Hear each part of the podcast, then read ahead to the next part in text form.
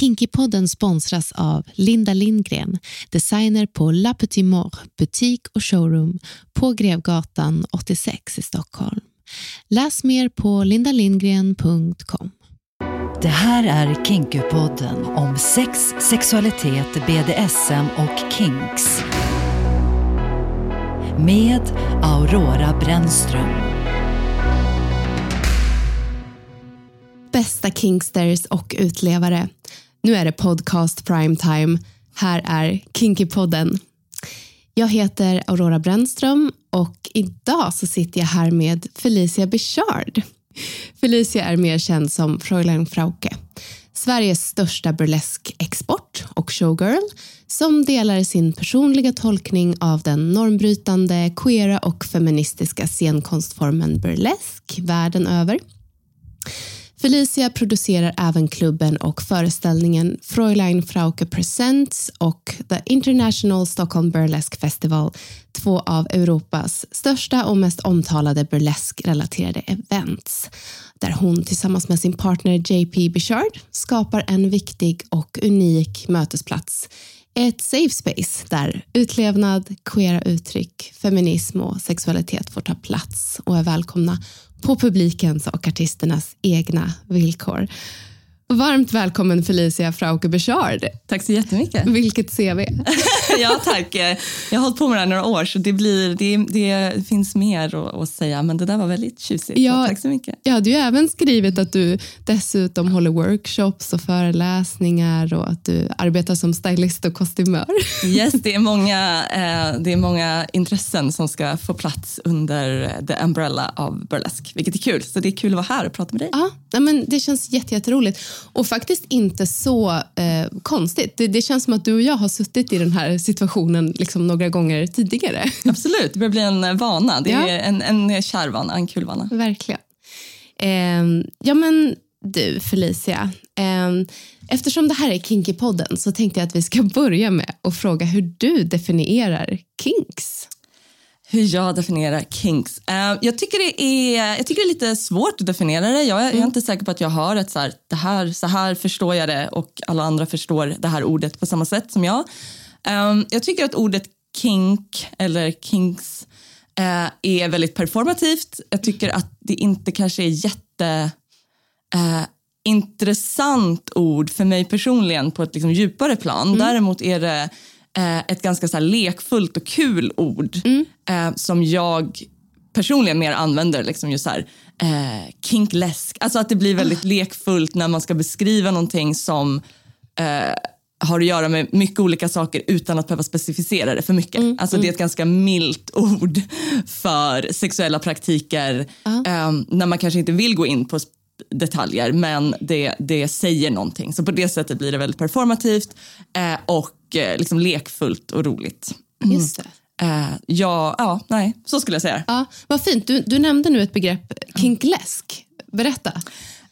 ja, berätta. uh, nej, men burlesken som, som liksom form är ju mm. väldigt lekfull för det första, men för det andra också väldigt uh, bra på att leka med ord och, och på något sätt, vad är, vad är burlesk? Jo, burlesk är eh, Burlesk är en kabaréunderhållning där vi dealar med sexualitet, kropp eh, och identitet. Eh, och det kan man liksom säga på så många sätt. Ah. Men vi leker så mycket med begrepp och ord så att det finns ju då boylesk, det är ju burlesk men när man, män, liksom mansidentifierade kroppar gör det. Eh, kinkläsk, manläsk, queerläsk, alla de här läskarna eh, gör på något sätt eh, gör det, ja, jag ska inte säga roligare, men gör det mer lekfullt att prata mm. om vad, vad vi gör och också att beskriva någonting. Eh, för att bara vara så här, det kommer jättemycket burlesk på mitt event, um, är, är, liksom, det är okej, okay, men, men man kan behöva bredda det. Så jag skulle säga att kinkläsk är väl då när man använder um, fetischuttryck eller liksom BDSM-relaterad praktik i, mm. sitt, i sitt uttrycksform när man gör burlesk. Just det. Så att, eh, på det sättet kan jag tycka att liksom, ah, men det är kul. Det är ah. roligt att använda det ordet. Ja, men vad kul. Och, och det här var ju någonting som jag eh, hade liksom tänkt fråga dig lite senare, men vi, vi kan ta det nu. För burlesk, det kanske liksom det kan ju vara en nyhet för mina lyssnare. Eh, så du får gärna berätta mer om det och liksom hur den här konstformen kan vara feministisk och politisk. Ja, jag älskar ju att prata om burlesk, ja. såklart. Um, men jag tycker ja, det finns så himla mycket att säga om, om burlesk och varför är det ena eller varför är det andra. Och, och jag tänker också att uh, olika personer har olika relation till burlesk och mm. tycker olika saker om burlesk och det är också helt okej okay och välkommet. Men uh, ur, en, ur en producerande och utövande perspektiv så, så är burlesk som sagt en kabaréunderhållning mm. innehållande striptease eh, och någon form av, ja, som jag sa, dealande med sexualitet, identitet och anledningen till att den, liksom, det finns jättemycket att säga. Varför mm. är den politisk? Det finns jätte, jag tycker att den är politisk på så många olika plan. Mm. Det ena är det personpolitiska, the, mm. the personal is political, när vi liksom tar våra egna berättelser, när vi tar våra egna kroppar och våra egna sexuella intressen eller estetiker på allvar och mm. använder det. Jag brukar säga att inom burlesken så använder jag sexualitet som ett material. Mm. Så jag använder liksom inte äh, måla färg och pensel när jag skapar utan jag använder äh, min kropp och min sexualitet. Mm. Äh, och bara det här att som i mitt fall då kvinna, alla könstillhörigheter är varmt välkomna inom burlesk. Det är yeah. superviktigt. Mm. Men ur ett liksom kvinnligt perspektiv, ett cis-kvinnligt perspektiv som jag har, att att eh, ta den här, det här materialet på allvar mm. och eh, sätta det på en scen. Att ut, utforska det och utveckla det och dela det är liksom en politisk handling i sig själv. Mm. Sen finns det ju mycket större sociala sammanhang där det gör det mm. politiskt. Um, jag, menar, jag tycker att sexualitet finns ju vi blir liksom nerkörda med sexualitet i, i halsen. Det, det finns överallt runt oss och vi, och igen jag pratar ur ett kvinnligt perspektiv, det finns ju på olika sätt, men kvinnor ska vara vi ska vara vackra, vi ska mm. vara liksom snygga, vi ska vara kåta men vi ska absolut inte vara för kåta för då är vi liksom slampor. Och mm. Det finns så otroligt mycket normer eh, som är direkt relaterade till sexualitet och eh, som jag ofta tror är superproblematiska. Eh, och då finns det något otroligt politiskt One size fits all, seemed like a good idea for clothes. Nice dress. Uh, it's a T-shirt. Until you tried it on. Same goes for your healthcare. That's why United Healthcare offers a variety of flexible, budget friendly coverage for medical, vision, dental, and more. So, whether you're between jobs, coming off a parent's plan, or even missed open enrollment, you can find the plan that fits you best. Find out more about United Healthcare coverage at uh1.com. That's uh1.com. Hey, I'm Ryan Reynolds. At Mint Mobile, we like to do the opposite of what Big Wireless does. They charge you a lot we charge you a little. So naturally, when they announced they'd be raising their prices due to inflation, we decided to deflate our prices due to not hating you. That's right. We're cutting the price of Mint Unlimited from $30 a month to just $15 a month. Give it a try at mintmobile.com slash switch. $45 upfront for three months plus taxes and fees. Promote for new customers for limited time. Unlimited more than 40 gigabytes per month. Slows. Full terms at mintmobile.com. Many of us have those stubborn pounds that seem impossible to lose, no matter how good we eat or how hard we work out. My solution is PlushCare. PlushCare is a leading telehealth provider with doctors who are there for you day and night to partner with you in your weight loss journey. They can prescribe FDA-approved weight loss medications like Wagovi and Zepbound for those who qualify. Plus, they accept most insurance plans. To get started, visit plushcare.com slash weight loss. That's plushcare.com slash weight loss. Uh, powerful i att ifrågasätta detta, dessa normer, att mm. bjuda in uh, människor till, både på scenen och som du sa här i introduktionen, också publiken, att, att uh, ifrågasätta, att pusha normer, att ta tillbaka mm. liksom, de här idéerna vi har om vad som är sexigt, vad som är en kropp som får ta plats, uh, ett könsuttryck som får ta plats. Um, det, det, finns något otroligt uh, politiskt och viktigt i det. Också det här att få visa sig sexuell, men på sina, mm. just igen det här på egna villkor. Uh, att uh, ibland ob, liksom, att objektifiera sig själv men att det kommer från en själv och man gör det på, på liksom det sättet man själv mår bra av. Um, så det, ja, det finns egentligen många saker att säga. Också det här, ja, som du sa, det här att man bjuder in publiken till något slags jag brukar inte prata så mycket om safe space längre. Jag försöker prata om safer spaces. Mm -hmm. uh, safe space som ett uttryck, uh, och jag har verkligen använt det i flera år. Ja. så att, um, men men i, i process av att, okay, vad betyder det? Vad betyder mm. det för mig? Vad betyder det för andra? Um, jag kan inte garantera ett safe space. Däremot vad jag vill göra är att skapa och prata om och utveckla ett safer space för människor som inte känner sig helt safe i den vanliga quote on quote, eh, världen. Just Så att det handlar liksom, det är, en, det är så processbaserat hela tiden. Att liksom, hur kan vi bjuda in människor till den här utforskningen? Och som sagt, det finns ju olika sätt att göra det på. Det finns olika platser och olika, olika saker som är viktiga. Men just burlesken dealar med sexualitet och det är det jag är intresserad av. Just det. Ehm, så att det har liksom den, typ den dimensionen. Ehm, Om, om jag bara får s- stoppa dig där. Så, eh, nej men, så här är det ju för, för lyssnarna också. att Du var ju gäst i min tidigare podcast, eh, Burleskpodden. Eh, och då så berättade du lite grann om burleskens historia. Eh, men jag tänker också, du behöver inte dra hela det liksom, paketet nu. Eh, då kan man lyssna på Burleskpodden i så fall. Men, men däremot så tänker jag på just det här politiska och liksom, att använda sig av sexualitet på det här sättet som scenkonst. Du använder ju av liksom ett uttryck som har funnits, alltså burlesken har ju funnits ganska länge ändå. Anser du liksom att, att det här är en röd tråd som hela tiden har funnits med i burlesken eller är det någonting som har utvecklats, förändrats? Eh, är det du menar det starkare? specifikt politiska? Ja, men precis. Och om man tänker så här idag, eh, Sverige kontra dåtidens, liksom, när man startade. Ser du, ser du liksom att, att det är någonting som alltid har funnits eller hur har det förändrats? Liksom? Ehm, bra fråga. Mm. Och som sagt, det finns så mycket spännande om burlesk historia eh, som jag ska försöka att inte gå in på. Ja. Ehm, nej men absolut, det har alltid funnits en röd tråd av... Eh, av det, det, det går inte att... Eh, eh, nakna eller liksom sexualiserade kvinnokroppar är politiska oavsett eh, liksom, vilken tid det handlar om.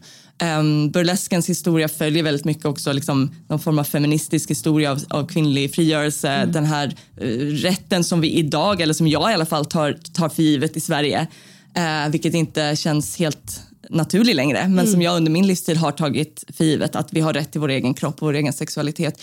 Den rätten kom ju inte av sig själv. Um, och burlesken som då konstform har absolut varit en del i de här, som jag sa, att om det är ett pushande av boundaries eller normer så, så är ju det en, liksom en väv av dynamiska processer som, som gör att förändring sker.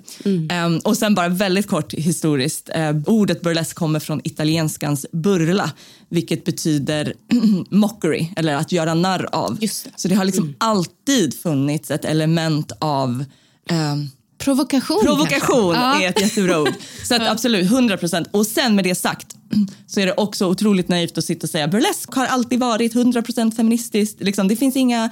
Ah, att, att burlesken skulle vara någon egen form av så perfekt bubbla genom historien där kvinnor inte har blivit när man blir utnyttjad på något sätt. Det är ju också naivt och såklart att det inte är så. För att burlesken är ju precis som med allt annat en del av samhället är i. Eh, vårt Men samhälle också, är inte perfekt. så. också influerad av en massa olika konstformer. Exakt, jag. självklart. Ja. Och lever i, jag menar, vi, om vi säger att vi har levt i ett patriarkat i 4000 år eller whatever, Ja. så, så har ju även burlesken som form liksom blivit format. Så att det är inte någon så naiv idé om att burlesk är politiskt och amazing, perfekt, färdigt.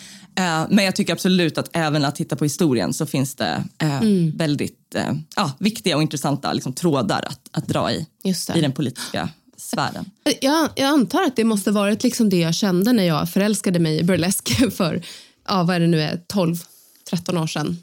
Eh, att jag liksom kom in i det här sammanhanget och, och kände att så här, fan, här finns det en power som liksom jobbar för att vi ska få finnas till på våra villkor. Eh, Nej, men jag som tror- jobbar emot sexism och liksom, eh, förtryck på olika sätt. Ja, men definitivt. Jag tror att det är många som, när man liksom kommer, kommer in i den här världen, det låter så avancerat, men när man kommer i kontakt med den här eh, liksom subkulturen, för det är ju fortfarande en subkultur, eh, att det är exakt det, även jag, att man bara, oj, här, här finns den här eh, det är nästan, jag kan ibland känna att det är som en så parallell liten värld liksom, där man är, där jag i alla fall känner mig tryggare och eh, friare. Ehm, och sen som sagt, burlesk är inte det enda stället som det händer på. Eh, om vi pratar kink och det finns andra liksom, subkulturella grupper som, som också att vi eh, står nära varandra. Ja. Men, eh, ja, men det är någonting med det här att, eh, att också hitta ett sammanhang tillsammans. Det är också en politisk handling tänker jag. Det här Visst. att bygga communities. ehm, så att det, ja, det finns så många, liksom, det finns så många typ, trådar man kan, man kan dra i. Verkligen. Vill du berätta lite om, om liksom dig som artist? Vad, vad är det för någonting du tar fram när du jobbar på scenen? Hur, hur ser dina akter ut? Um, ja, jag är vad man uh, skulle kalla en, en uh, liksom vintage-inspirerad showgirl. Um, jag använder mycket klassiska uttryck. Um, och Det är därför också jag tycker det är så kul och viktigt för mig personligen att jag mm. också är producent. För jag har ju mina, min, min estetik och mina preferenser och jag har mina kunskaper liksom, och jag har min kropp och min kropp kan göra vissa saker och den kan inte göra andra saker. Mm. um, så att jag har liksom, min egen stil är, är liksom min stil. Men jag tycker ju, som vi har pratat om hittills, det här att burlesken är så eh, mångfacetterad och, och mm. intressant. Så att jag verkligen ser både producerandet och eh, liksom det faktiska artisteriet som typ samma artistiska praktik. Ja. Eh, vilket känns väldigt bra för då betyder det att jag kan eh, liksom bjuda in akter som, som inte jag själv liksom med min kropp gör, mm. kan göra eller vill göra eller mm. liksom passar att göra. Um, men mina egna akter är väldigt inspirerade av Weimar eh, Weimar-kabarén, alltså ah. tiden, mellankrigstiden i Tyskland vilket var en fantastiskt spännande, surrealistisk, eh, queer, eh, galen eh, bubbla av ah. scenkonst, nyskapande scenkonst på eh, ja, 20-talet. Um, eh, liksom off-Broadway på 30-talet. Mm. um, och jag tittade väldigt mycket på såna gamla Hollywoodfilmer när jag växte upp och mm. lyssnade bara på jazzmusik. Och, så att jag är väldigt personligen väldigt influerad av det här, eh, liksom the, the classic showgirl. Um, stora fjädrar och mycket glitter. Och, uh, ja, så det är det jag gör. Och jag sjunger, precis, vi har ju mm. sjungit ihop. Yes. Um, jag sjunger också på scenen. När jag började så sjöng jag bara på scenen. Det var liksom mitt, mm. min ingång i burlesk. Att jag sjöng låtar som jag tyckte på något sätt hade att göra med sexualitet eller som jag gillade eller som sa någonting eller som ifrågasatte någonting och så liksom, eh, satte jag dem bredvid att ta av mig kläderna. Oh.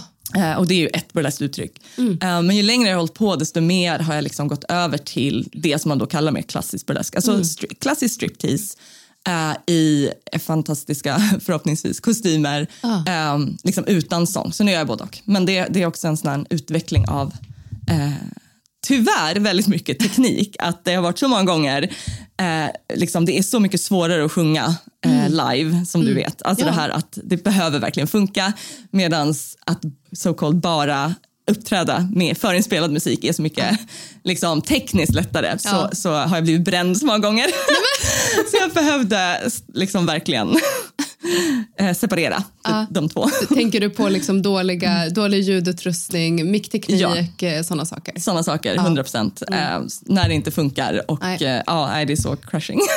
jag fattar. Nej, men alltså, nej, men jag tycker att det du måste återerövra det. Men jag tänker på det ibland, att, ja. det är, att jag saknar det lite faktiskt. För det var mm. verkligen min grej i början och nu är det inte min grej mm, längre. Nej, men precis, jag, jag har ju liksom följt dig i tio års tid eh, och sett dig uppträda på en massa olika scener och alltså inte minst på din egen i din egen klubb på, på Nalen i Stockholm men också på en massa andra olika tillställningar och vi har ju uppträtt tillsammans du och jag och liksom sjungit tillsammans och sådär. Och jag tycker det känns otroligt eh, exklusivt och lyxigt att få vara, liksom att jag lever och kan ha fått följa någon som du så nära.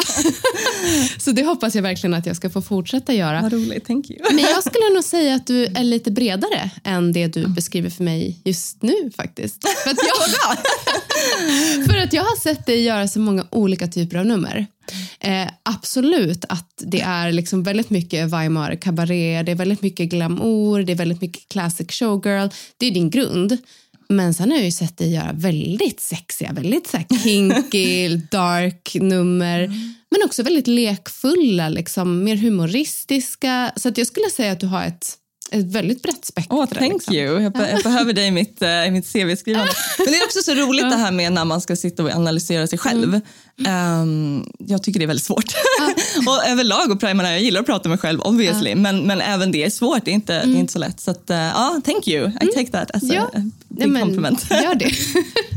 Nej, men för det, det som jag också funderat på, liksom, eh, för först, det här är ju en konstform och jag, jag vet ju hur det är att vara artist. Och jag vet ju hur det liksom känns att, att ställa sig på en scen och, och få liksom publikens respons. Och det blir ju en, ett, ett väldigt speciellt rus man kan få av det som kan fylla en liksom länge. Eh, det kan också göra att man mår ganska dåligt för att man, så här, man saknar det, man cravar det och när man inte får det så kan man känna sig väldigt tom. Så det är ju någonting som vi artister lever med. Eh, men jag funderar också på just när det handlar om alltså just burlesken och för det är ju sexuellt alltså det, det handlar ju om sexualitet. Eh, känner du att det liksom gör någonting med din sexualitet eller med dig sexuellt att du uttrycker dig på det här sättet inför folk eh, på en scen? Eh, ja, men det tycker jag verkligen. Och det, igen, det här är ju lite småsvårt att prata om. Eh, delvis för att det är privat och delvis för att det är svårt att sätta fingret på. Jag förstår det. Ehm, men särskilt de senaste åren har jag, eller både jag och min partner, vi, vi båda jobbar ju med det här. Uh, hen är inte på scenen eh, utan bakom kameran. Ehm, och jag är på scenen. Och vi har verkligen under de här åren vi har varit tillsammans, vilket är nu många år, eh, 13 år, eh, har vi också pratat om det här. Vad är, vad är liksom ens då, om vi pratar om min sexualitet, vad är det vi delar, vad är det man inte delar, vad är det man, eh, vad får man ut av det man delar, eh, all, alltså precis det du, det du frågar om. Eh, jag skulle säga att min egen sexualitet är väldigt intellektualiserad, alltså jag använder definitivt min vad ska man säga, privata sexualitet när jag skapar nummer och när jag uppträder. Ehm, och det är någonting för bara kanske fem år sedan att jag kanske inte hade uttryckt mig på det sättet för att jag tänkte att det är kanske ja, inte så man borde göra. Eller liksom att just den här personliga, eh, vad är det jag gör? liksom. eh, visst, jag använder det som material, fine, men eh, är det också mer, ah, vad ska man säga, privat eller är det ett utövande? Ehm, Stärker det dig? sexuellt? Ja. Eh, ja, men det tror jag. Det skulle jag ljuga Eller gör det det jag sa. svårare kanske? Nej, nej, men det stärker mig. Alltså, som sagt, jag tycker att jag, min sexualitet är väldigt intellektualiserad för jag tänker så mycket på det. Jag använder det så mycket, jag använder så mycket delar av det. Ehm, jag eh, skulle säga att jag är exhibitionist, alltså som person. Och ehm, det kan man ju vara på lite olika, liksom, det kan ju liksom, utöva sig på olika sätt eller så här, visa sig på olika sätt. Men, men då, det, det är klart att det, att det är en sak man går igång på. Alltså att, så här, att folk tittar på en. Eller, och inte bara live på scen utan även det här med att jag har jobbat som liksom, eh, alternativ modell och, och olika former av eh, modellande eh, ger, ger en liknande effekt. Det här av att liksom, eh, bli tittad på. Eller, liksom, Eh, Så det skulle jag också säga verkligen är, och det kom före själva uppträdandet, är, är en stor del av min sexualitet eller liksom Ja. mitt sexuella uttryck. Um, men just det här att jag, att jag hela tiden, mer eller mindre, har det så närvarande. Alltså det är så, jag menar visst man uppträder si och så ofta men just det här i skapandet, i eh, liksom rehearsals, i ehm, ja, det, det är ju liksom inte bara när man står på scen som man utövar en konstform. Jag menar, det är ju det är, det är någonting man gör större, större del. Eh, så blir det som att det är närvarande. Eh, vilket också gör att sexualiteten på något sätt är närvarande. Ehm, så nej men absolut, det, det är definitivt en, en del av min sexualitet. Alltså jag frågar ju för att jag, jag, nu när du berättar också så känner jag att jag relaterar ju till det. Och att det, det är en liten balansgång där liksom. Men så här, den, den, den, är väldigt, den kan vara i flow ibland. att jag känner liksom som, som från mitt perspektiv var att ja, men dels är jag artist. Jag, jag kanske inte liksom använder mig av min sexualitet så tydligt på scen. Även om jag absolut kan använda den typen av eh, kraft eller man ska säga. Om man, om man vill kalla sexualitet för en kraft eller tycker jag. energi. Ja. Så absolut. Men, men definitivt liksom i mitt eh, alltså sexualupplysande, eh, alltså i den här podden, men när jag jobbar för RFSU, vilket jag ju gör också som sexualupplysare, eller när jag ja, men liksom är ute och pratar med folk eh, liksom professionellt så, så är det som att jag definierar min egen sexualitet samtidigt på något sätt. Eh, så att jag, jag relaterar till det här med att det blir professionaliserat, eller jag kommer inte ihåg vad du sa riktigt, men att, eller intellektualiserat. Ja, det sa jag kanske. Mm. Precis, att man har tänkt väldigt mycket. Och att i det man gör liksom, som verksam person, så, yrkesperson, så, så definierar man det ytterligare hela tiden. Och att det, jag vet inte. Ja, men ja, Absolut, just det här att man typ utövar det samtidigt som man tänker. Alltså att Ja. det blir någon så växelverkan av delande, eh, görande. Ja. Det, liksom, ehm, och att de sakerna eh, föder ju varandra Ja. på något sätt. Ju mer jag pratar, som jag sa, om för fem år sedan kanske jag inte hade sagt det på det här sättet. Mm. Men nu säger jag liksom att, att det är en, en utvidgande av, av ens egen typ praktik eller ens eget sätt att tänka på det. Just det. Um, så att, uh, ja, jag, kan, jag kan också, just här också, jag menar, ja, burlesk handlar specificerat om sexualitet. Det är liksom, annars är det inte burlesk, annars är det något annat. Det är fine. Just det. Eh, men det betyder ju inte att det inte är, eh, att vi There's never been a faster or easier way to start your weight loss journey than with PlushCare.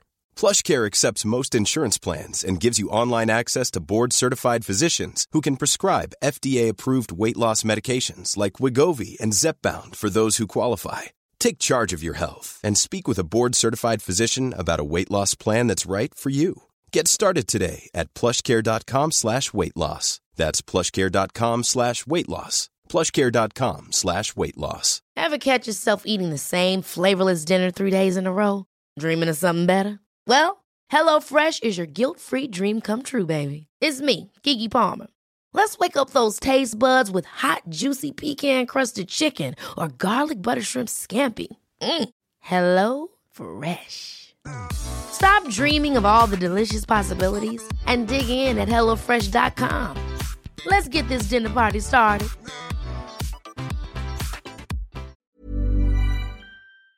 Inte liksom tappar in på den här kraften eller liksom den erotiska eh, powern eller vad, liksom vad, vad vi nu vill kalla det.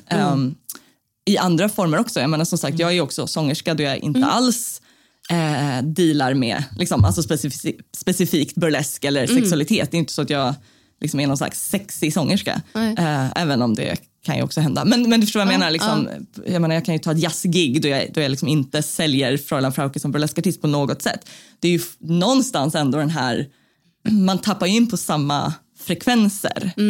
Eh, tänker Men, jag. ja. Eller liksom antar jag att, att det finns eh, ett Ja, nej gud, nu, det här blev något annat. Nu blev det intressant. Jag vet, eller, jag vet inte om det blev så intressant, men, men jag blev lite så här, hmm, jag vet inte riktigt vad jag menar kanske. Men jag menar väl att det är, jag tror att alla, jo det här menar jag. Jag tror att alla artister eh, någonstans har den typen, alltså alla kanske inte identifierar sig som exhibitionister, eh, det är fine. Men just det här att det finns någonting där som gör att vi står där. Och det är någonting, det behöver inte vara nödvändigtvis sexualitet, men det är någonting eh, som liksom är specifikt. Och det tror jag är ganska samma oavsett vad man gör.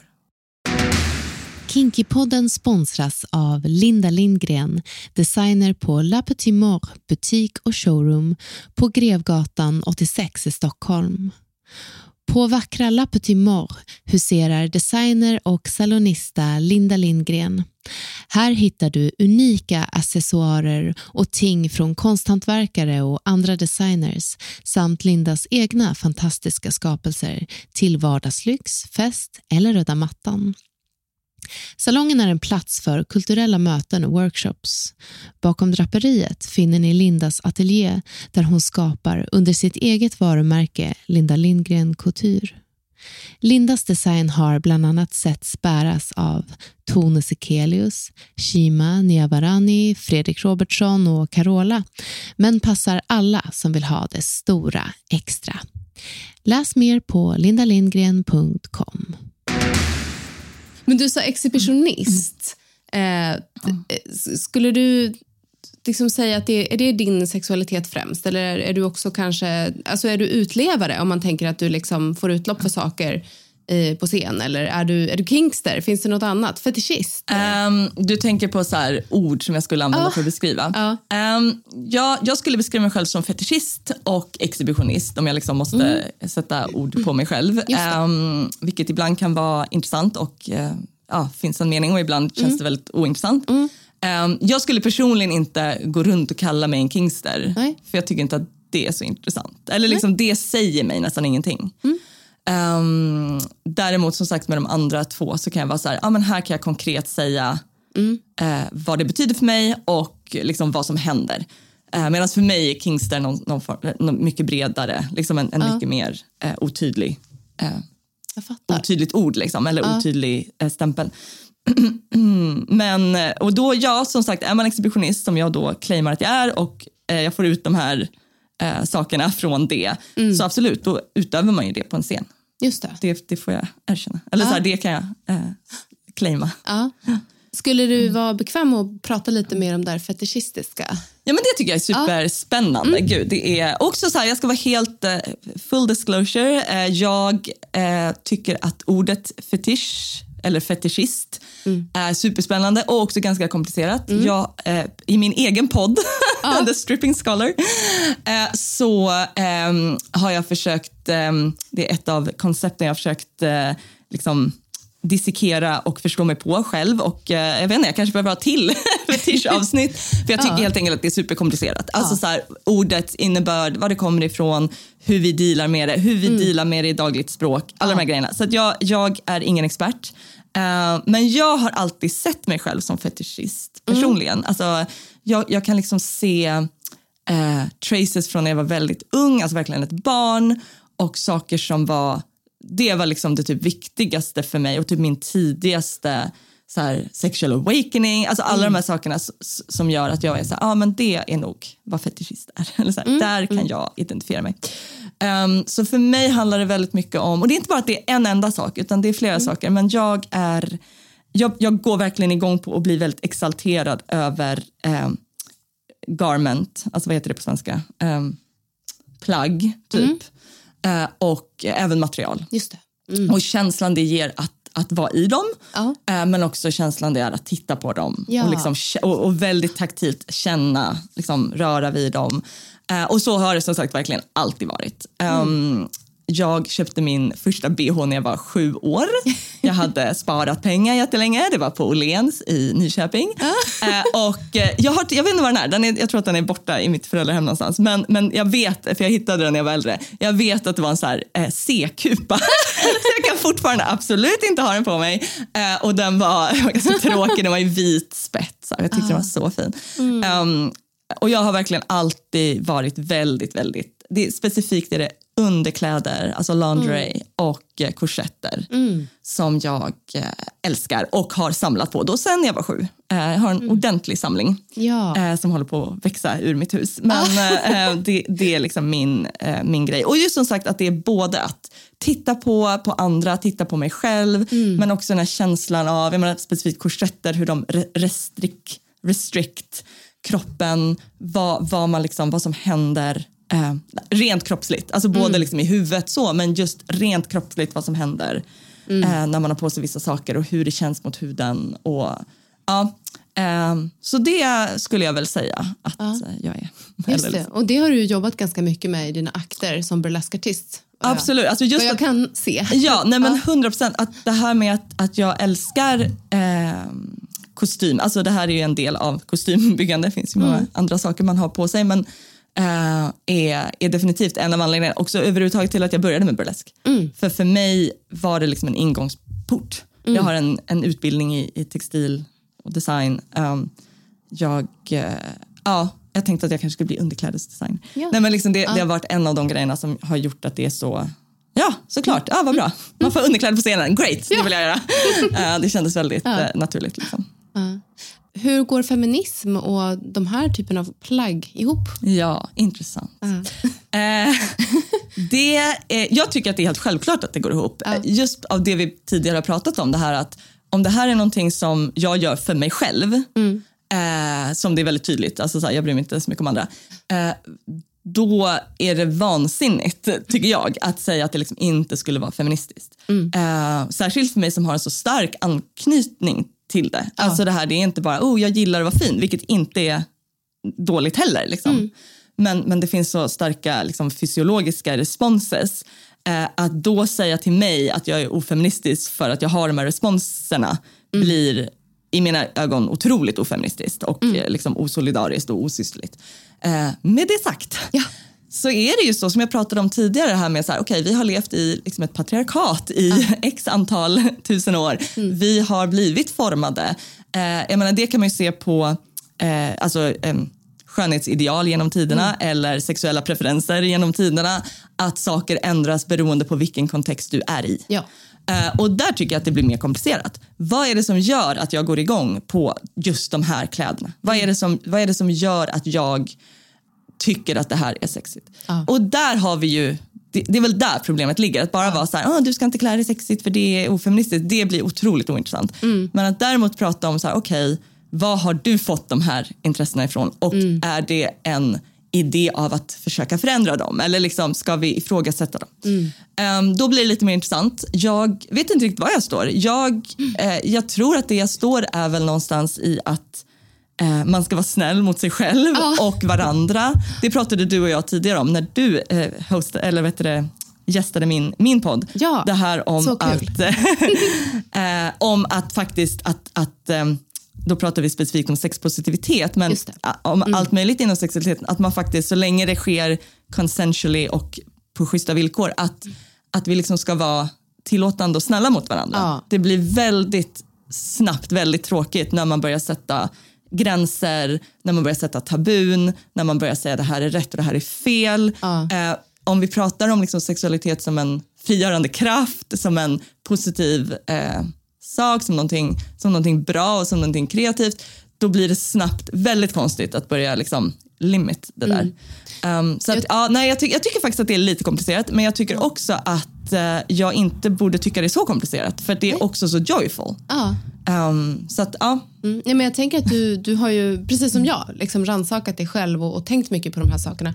Jag, jag tänkte faktiskt, det, det vill jag också verkligen trycka på, att lyssna på, på din podd också. Va, vad heter den nu igen? Den heter The Stripping Scholar. Thank you. Yes. Ja, The Stripping Scholar. Och, eh, för där pratar vi ju, som du sa, där om, om sexpositivitet och så. Och jag har tänkt mycket på våra fina samtal eh, efteråt. Och tänkt mycket på liksom, vad, vad är det jag tänker är liksom feminism? Vad, vad är det jag tänker att jag vill sträva efter och sådär. Och jag tror verkligen att jag, jag kommer tillbaka till det här med snällhet. Det betyder inte att man är dum och att man är liksom, du vet, snäll mot alla och inkluderar verkligen alla. Eh, men jag tänker att man ska vara öppen för och inkluderande mot folk så länge de är snälla. Eh, jag kommer säga från när liksom folk börjar försöka propsa på en, en, en idé eller en tanke eller en religion eller en, en, ett, liksom ett förbud. Då säger jag ifrån. Men så länge man liksom på något sätt möts med ett öppet sinne, då tycker jag det är en feministisk eh, det är ett feministiskt val eh, som jag tycker om. Eh, det gör inte att det blir kanske enkelt heller. Det, det är ju jättekomplicerat. Men, men jag tänker att för att annars så kommer vi inte kunna, vi kommer inte kunna leva fritt. Eh, och det finns ju så mycket som vi skulle kunna njuta och ta del av. Som liksom, jag vet inte, det, det, det som jag på något sätt också landar i, det här att, att göra mig av med skam, tänker jag, är viktigt. Nej, men jag håller med allt det du säger till 100 procent. Och också vill jag också bara säga en sak om det här. Okej, den första frågan du, du ställde här nu med det här. Hur, hur är det feministiskt att, att liksom gå in i de här eh, så called sexiga underkläderna eller de här sexiga bilderna. Och jag vill också bara säga någonting om liksom queer-estetiken. Att så här, vi är ju så vana vid att det vi finner attraktivt eller liksom det som normativt är attraktivt är attraktivt för liksom en vit heterosexuell man. Det är på något sätt det vi är uppvuxna med. Men det finns ju väldigt mycket eh, människor som inte är inom den liksom, snäva, eh, om än stora gruppen. Och eh, där tycker jag att mycket av min personliga estetik, eh, även liksom i sexiga, so called sexiga underkläder, eh, och det är det jag tycker också att burlesken gör intressant. För ja, det handlar om, eller i mitt fall då, jag är ganska klassisk, jag är ganska beautiful, eh, liksom traditionellt beautiful, jag har en normkropp, jag är vit. eh, men det är så intressant för att om vi säger att den normativa kvinnobilden ändå är så här, du ska vara, du ska vara väldigt snygg och vacker och du ska helst vara ung och, och liksom smal och snygg och inte ha några celluliter. Alltså du vet allt det här, den, den liksom perfekta kvinnan som vi, ingen av oss är och åtminstone inte speciellt länge. Ehm, det som burlesken gör och som queer-communityt gör är ju att man kan att man är liksom för mycket. Eller man är de här sakerna men, men inte på det här manligt heterosexuellt, liksom den här the girl next door. Och det är inget fel att vara det heller, jag säger absolut inte att det är något fel. Men just den här grejen av att bara för att man sätter på sig sexiga underkläder betyder inte att man liksom eh, sätter sig i det, i det facket som på något sätt eh, klickar alla boxar för vad en typisk man tycker är sexigt. Alltså det jag gillar med burlesken som estetik är ju det här att det är för mycket. Ja. Eh, jag menar många män som jag kommit across, de, de, de är ju inte att de bara oh wow vad du är liksom snygg och sexig utan det är ju snarare så här oj Alltså om man blir mer personligt intim. Alltså att det blir det här, oj det är ju för mycket. liksom att det är så här, oj oj oj, att det är skrämmande. Att det är, ehm, ja, att, det är, att det är för mycket helt enkelt. Just det. Och det är Ja. ju, jag tänker att det är en ganska queer grej men också det är verkligen en grej inom burlesken. Så att så här, bara också för att man använder saker som är so called sexiga så betyder ju heller inte det att man faller in i Mm. den typen av obje- objektifierande heller. Även om det kan vara så. Så jag vill också bara nämna det att det finns liksom en, en större estetisk pool. Ehm, och jag tänker också att, verkligen på så BDSM fashion. Mm. Eh, en av mina största em, estetiska inspirationer är John Willie som var en illustratör på 40-talet, eh, 50-talet också kanske, eh, som gjorde en tidning som heter Bizarre eh, med otroligt eh, fantastiska eh, liksom fetischkvinnor och BDSM-kvinnor. och De är tied up och det är liksom Gwendolyn var the damsel in distress. Och, ja. och den estetiken, men det är klart att det finns heterosexuella män som tycker det här är hett. Eh, jag tycker det här är otroligt hett, men, men det har liksom en större estetik än bara så normativt Typ snygg tjej. Ja. Ehm, och, eh, och där till exempel, det, det är en inspirationsgrej. Och där tänker jag också att ja visst, det finns eh, jag tänker typ med, med Dominatrix eller så här BDSM-världen, hur den också på ett, på ett liknande sätt som burlesk har på något sätt eh, flippat runt eh, normer. Liksom det här med vad, vad anses sexigt, vad, vad ska en kvinna vara och Verkligen. så vidare. Att liksom att, så det är lite liknande. Och nå, någonstans kan man ju möta dem, eller liksom de möts, eller de är relaterade till varandra. Just det. Nej, men, och det, det håller jag 100% med om. För att det, är- det är mycket så, liksom, det är precis som du säger, det här, alltså, väldigt många BDSM-praktiker är också ganska så här utifrån ett normperspektiv krångliga och komplicerade och invecklade. Och jag har ju hört ifrån liksom folk att så här, men gud, hur orkar du? Ja men verkligen, men Ja. också bara det här eh, att i de praktikerna så har de pratat om consent eh, hur länge som helst. Jag menar, det, är liksom, det går inte att, att utöva det om man inte har regler som bygger på respekt.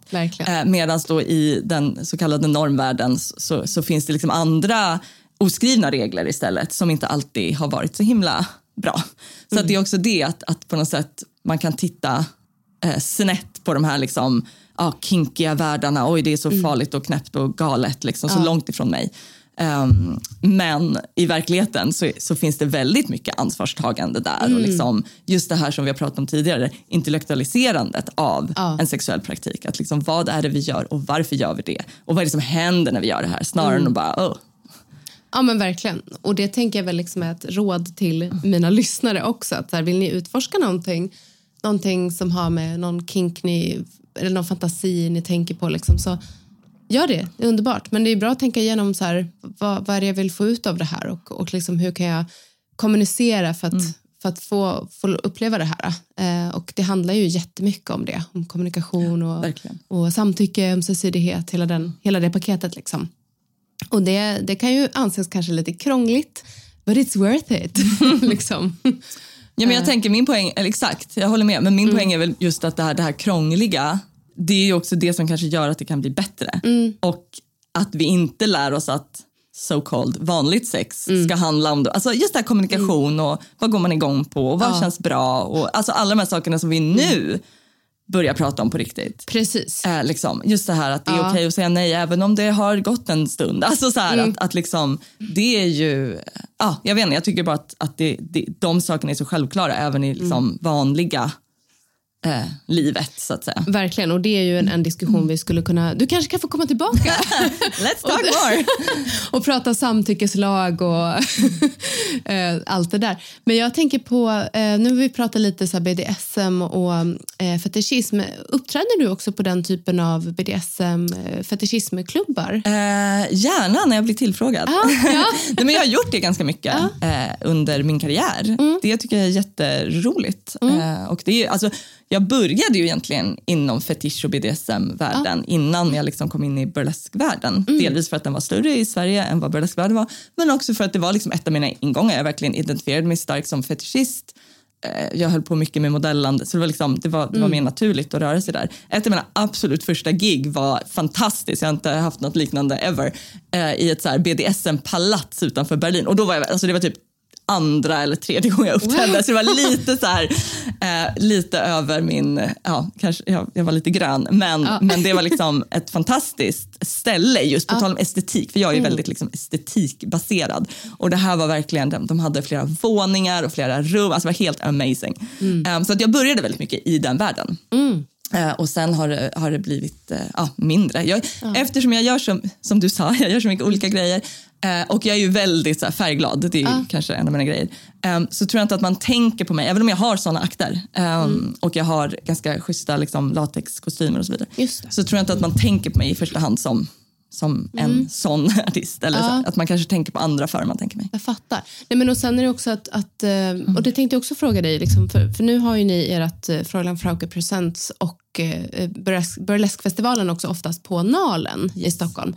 Hur kom det sig att det blev den lokalen? För det, det har ju pågått i många år nu. Ja. Eh, och det känns som att det är också en del av av konceptet på något sätt. Att klubben är så, så väldigt starkt liksom förknippad med Nalen och den estetiken. Och, ja, hur kom det sig att ni hittade dit och blev kvar? Alltså hur det kom sig? Ja, alltså, att vi blev kvar är ju för att de är bäst i hela stan på allt eh, och att det är en av de vackraste lokalerna som typ finns. Ehm, men, men det var verkligen Alltså det är otroligt svårt eh, att producera saker i Stockholm och som frilansande, alltså ic- så här, helt independent, vi har aldrig fått några statliga bidrag, vi har inte fått någon hjälp på något sätt, så är det, så är det väldigt, väldigt svårt. Ja. Eh, jag startade klubben eh, i en liten svart lokal i Trekanten eh, för ja, 14 år sedan, vilket är helt bananas. Ehm, och där var det verkligen, det var väldigt kul, det var väldigt rough, det var väldigt så Berlin, liksom, folk kunde röka inomhus. Ehm, vi var uppe till sex och liksom drack vin. Alltså det var fantastiskt för det var så annorlunda och det var väldigt många som uppskattade den, liksom, den totala underground-känslan. Eh, och där var vi ett år eller ett och ett halvt år eh, tills det stället bokstavligen liksom föll sönder. Ehm, Och eh, både eh, bokstavligen men också bara här att det, det, det var människor som skötte det som inte, det gick liksom inte att samarbeta, det var Nej. jättesvårt. Eh, och då är frågan vart, vart ska man? Så vi, hade, vi har provat på ett par olika ställen men vi kom till eh, Nalens mindre scen först.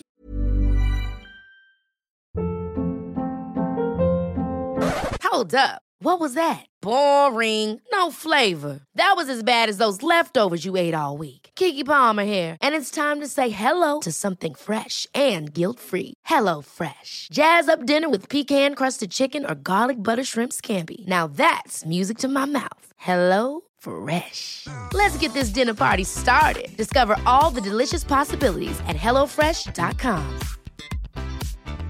Planning for your next trip? Elevate your travel style with Quince. Quince has all the jet setting essentials you'll want for your next getaway, like European linen, premium luggage options, buttery soft Italian leather bags, and so much more. And is all priced at 50 to 80% less than similar brands. Plus, Quince only works with factories that use safe and ethical manufacturing practices. Pack your bags with high-quality essentials you'll be wearing for vacations to come with Quince. Go to quince.com slash pack for free shipping and 365-day returns. Mom deserves the best, and there's no better place to shop for Mother's Day than Whole Foods Market. They're your destination for unbeatable savings, from premium gifts to show-stopping flowers and irresistible desserts. Start by saving 33% with Prime on all body care and candles. Then get a 15-stem bunch of tulips for just $9.99 each with Prime. Round out Mom's menu with festive rosé, irresistible berry chantilly cake, and more special treats. Come celebrate Mother's Day at Whole Foods Market. Eh, vilket var eh, ja, en liksom, lägre hyra, lättare att komma in. Eh, och då gick det så pass bra att de helt enkelt erbjöd oss att eh, komma till den stora salen och prova. Och så gick ju det bra och sen har vi varit där. I, och det är väl alltså, vad är det, 10-11 år nu, vilket är uh, crazy. Och nu börjar det här samtalet lida mot sitt slut.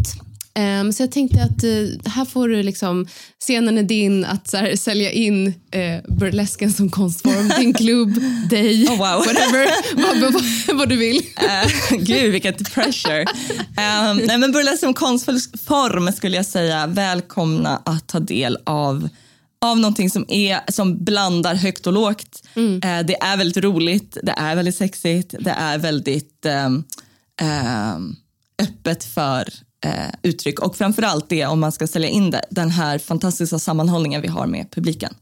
Eh, att eh, det är inte bara artisterna på scenen som kan jobba på sina alter egon eller så här, kom, vi brukar säga kom som du vill vara. Ja. Eh, och det finns inte så många platser i vår, vår värld liksom, där, där det är så. Där, Mm. där man liksom kan få välja själv hur man, hur man vill se ut och hur man vill vara. Mm. Ehm, och eh, ja, vad kan jag säga mer om mig själv? Det är väldigt kul att hålla på med det här. Mm. Och eh, ja, jag gör allt möjligt. Även uppträder på fetischfester. Just det. och var kan man hitta dig? Eh, Jag finns på Instagram, fraulein frauke. Jag finns på min hemsida, frauleinfrauke.com. Eh, och eh, ja, på Facebook och alla de där ställena. Ja. Ehm, slutligen, det här frågar jag alla mina gäster. Vad är din främsta kink? Eh, ja du, jag tänker att min främsta kink, förutom det vi har pratat om, det här med eh, exhibitionismen, är det kanske för privat för att dela. Oh. det blir cliffhanger. Exakt. ja, men toppen. Eh, tusen tack för att du ville gästa min podd. Eh, Tusen tack att jag fick komma. Ja, så fint. Och eh, tack för att du har lyssnat. Om du som lyssnar har frågor du vill ställa till mig eller tankar som du vill bolla med mig kring ditt sexliv eller din sexualitet kopplat till BDSM och kinks så gör du detta via Kinkypoddens Patreon. Patreon.com slash kinkypodden så lovar jag att svara dig där. Eh, via Kinkypoddens Patreon så kan du signa upp på en prenumeration för en billig peng och så stöttar du mitt poddande samt få personlig coachning om du vill och behöver. Älskade Kingsters och utlevare, håll ut. Vi hörs snart igen.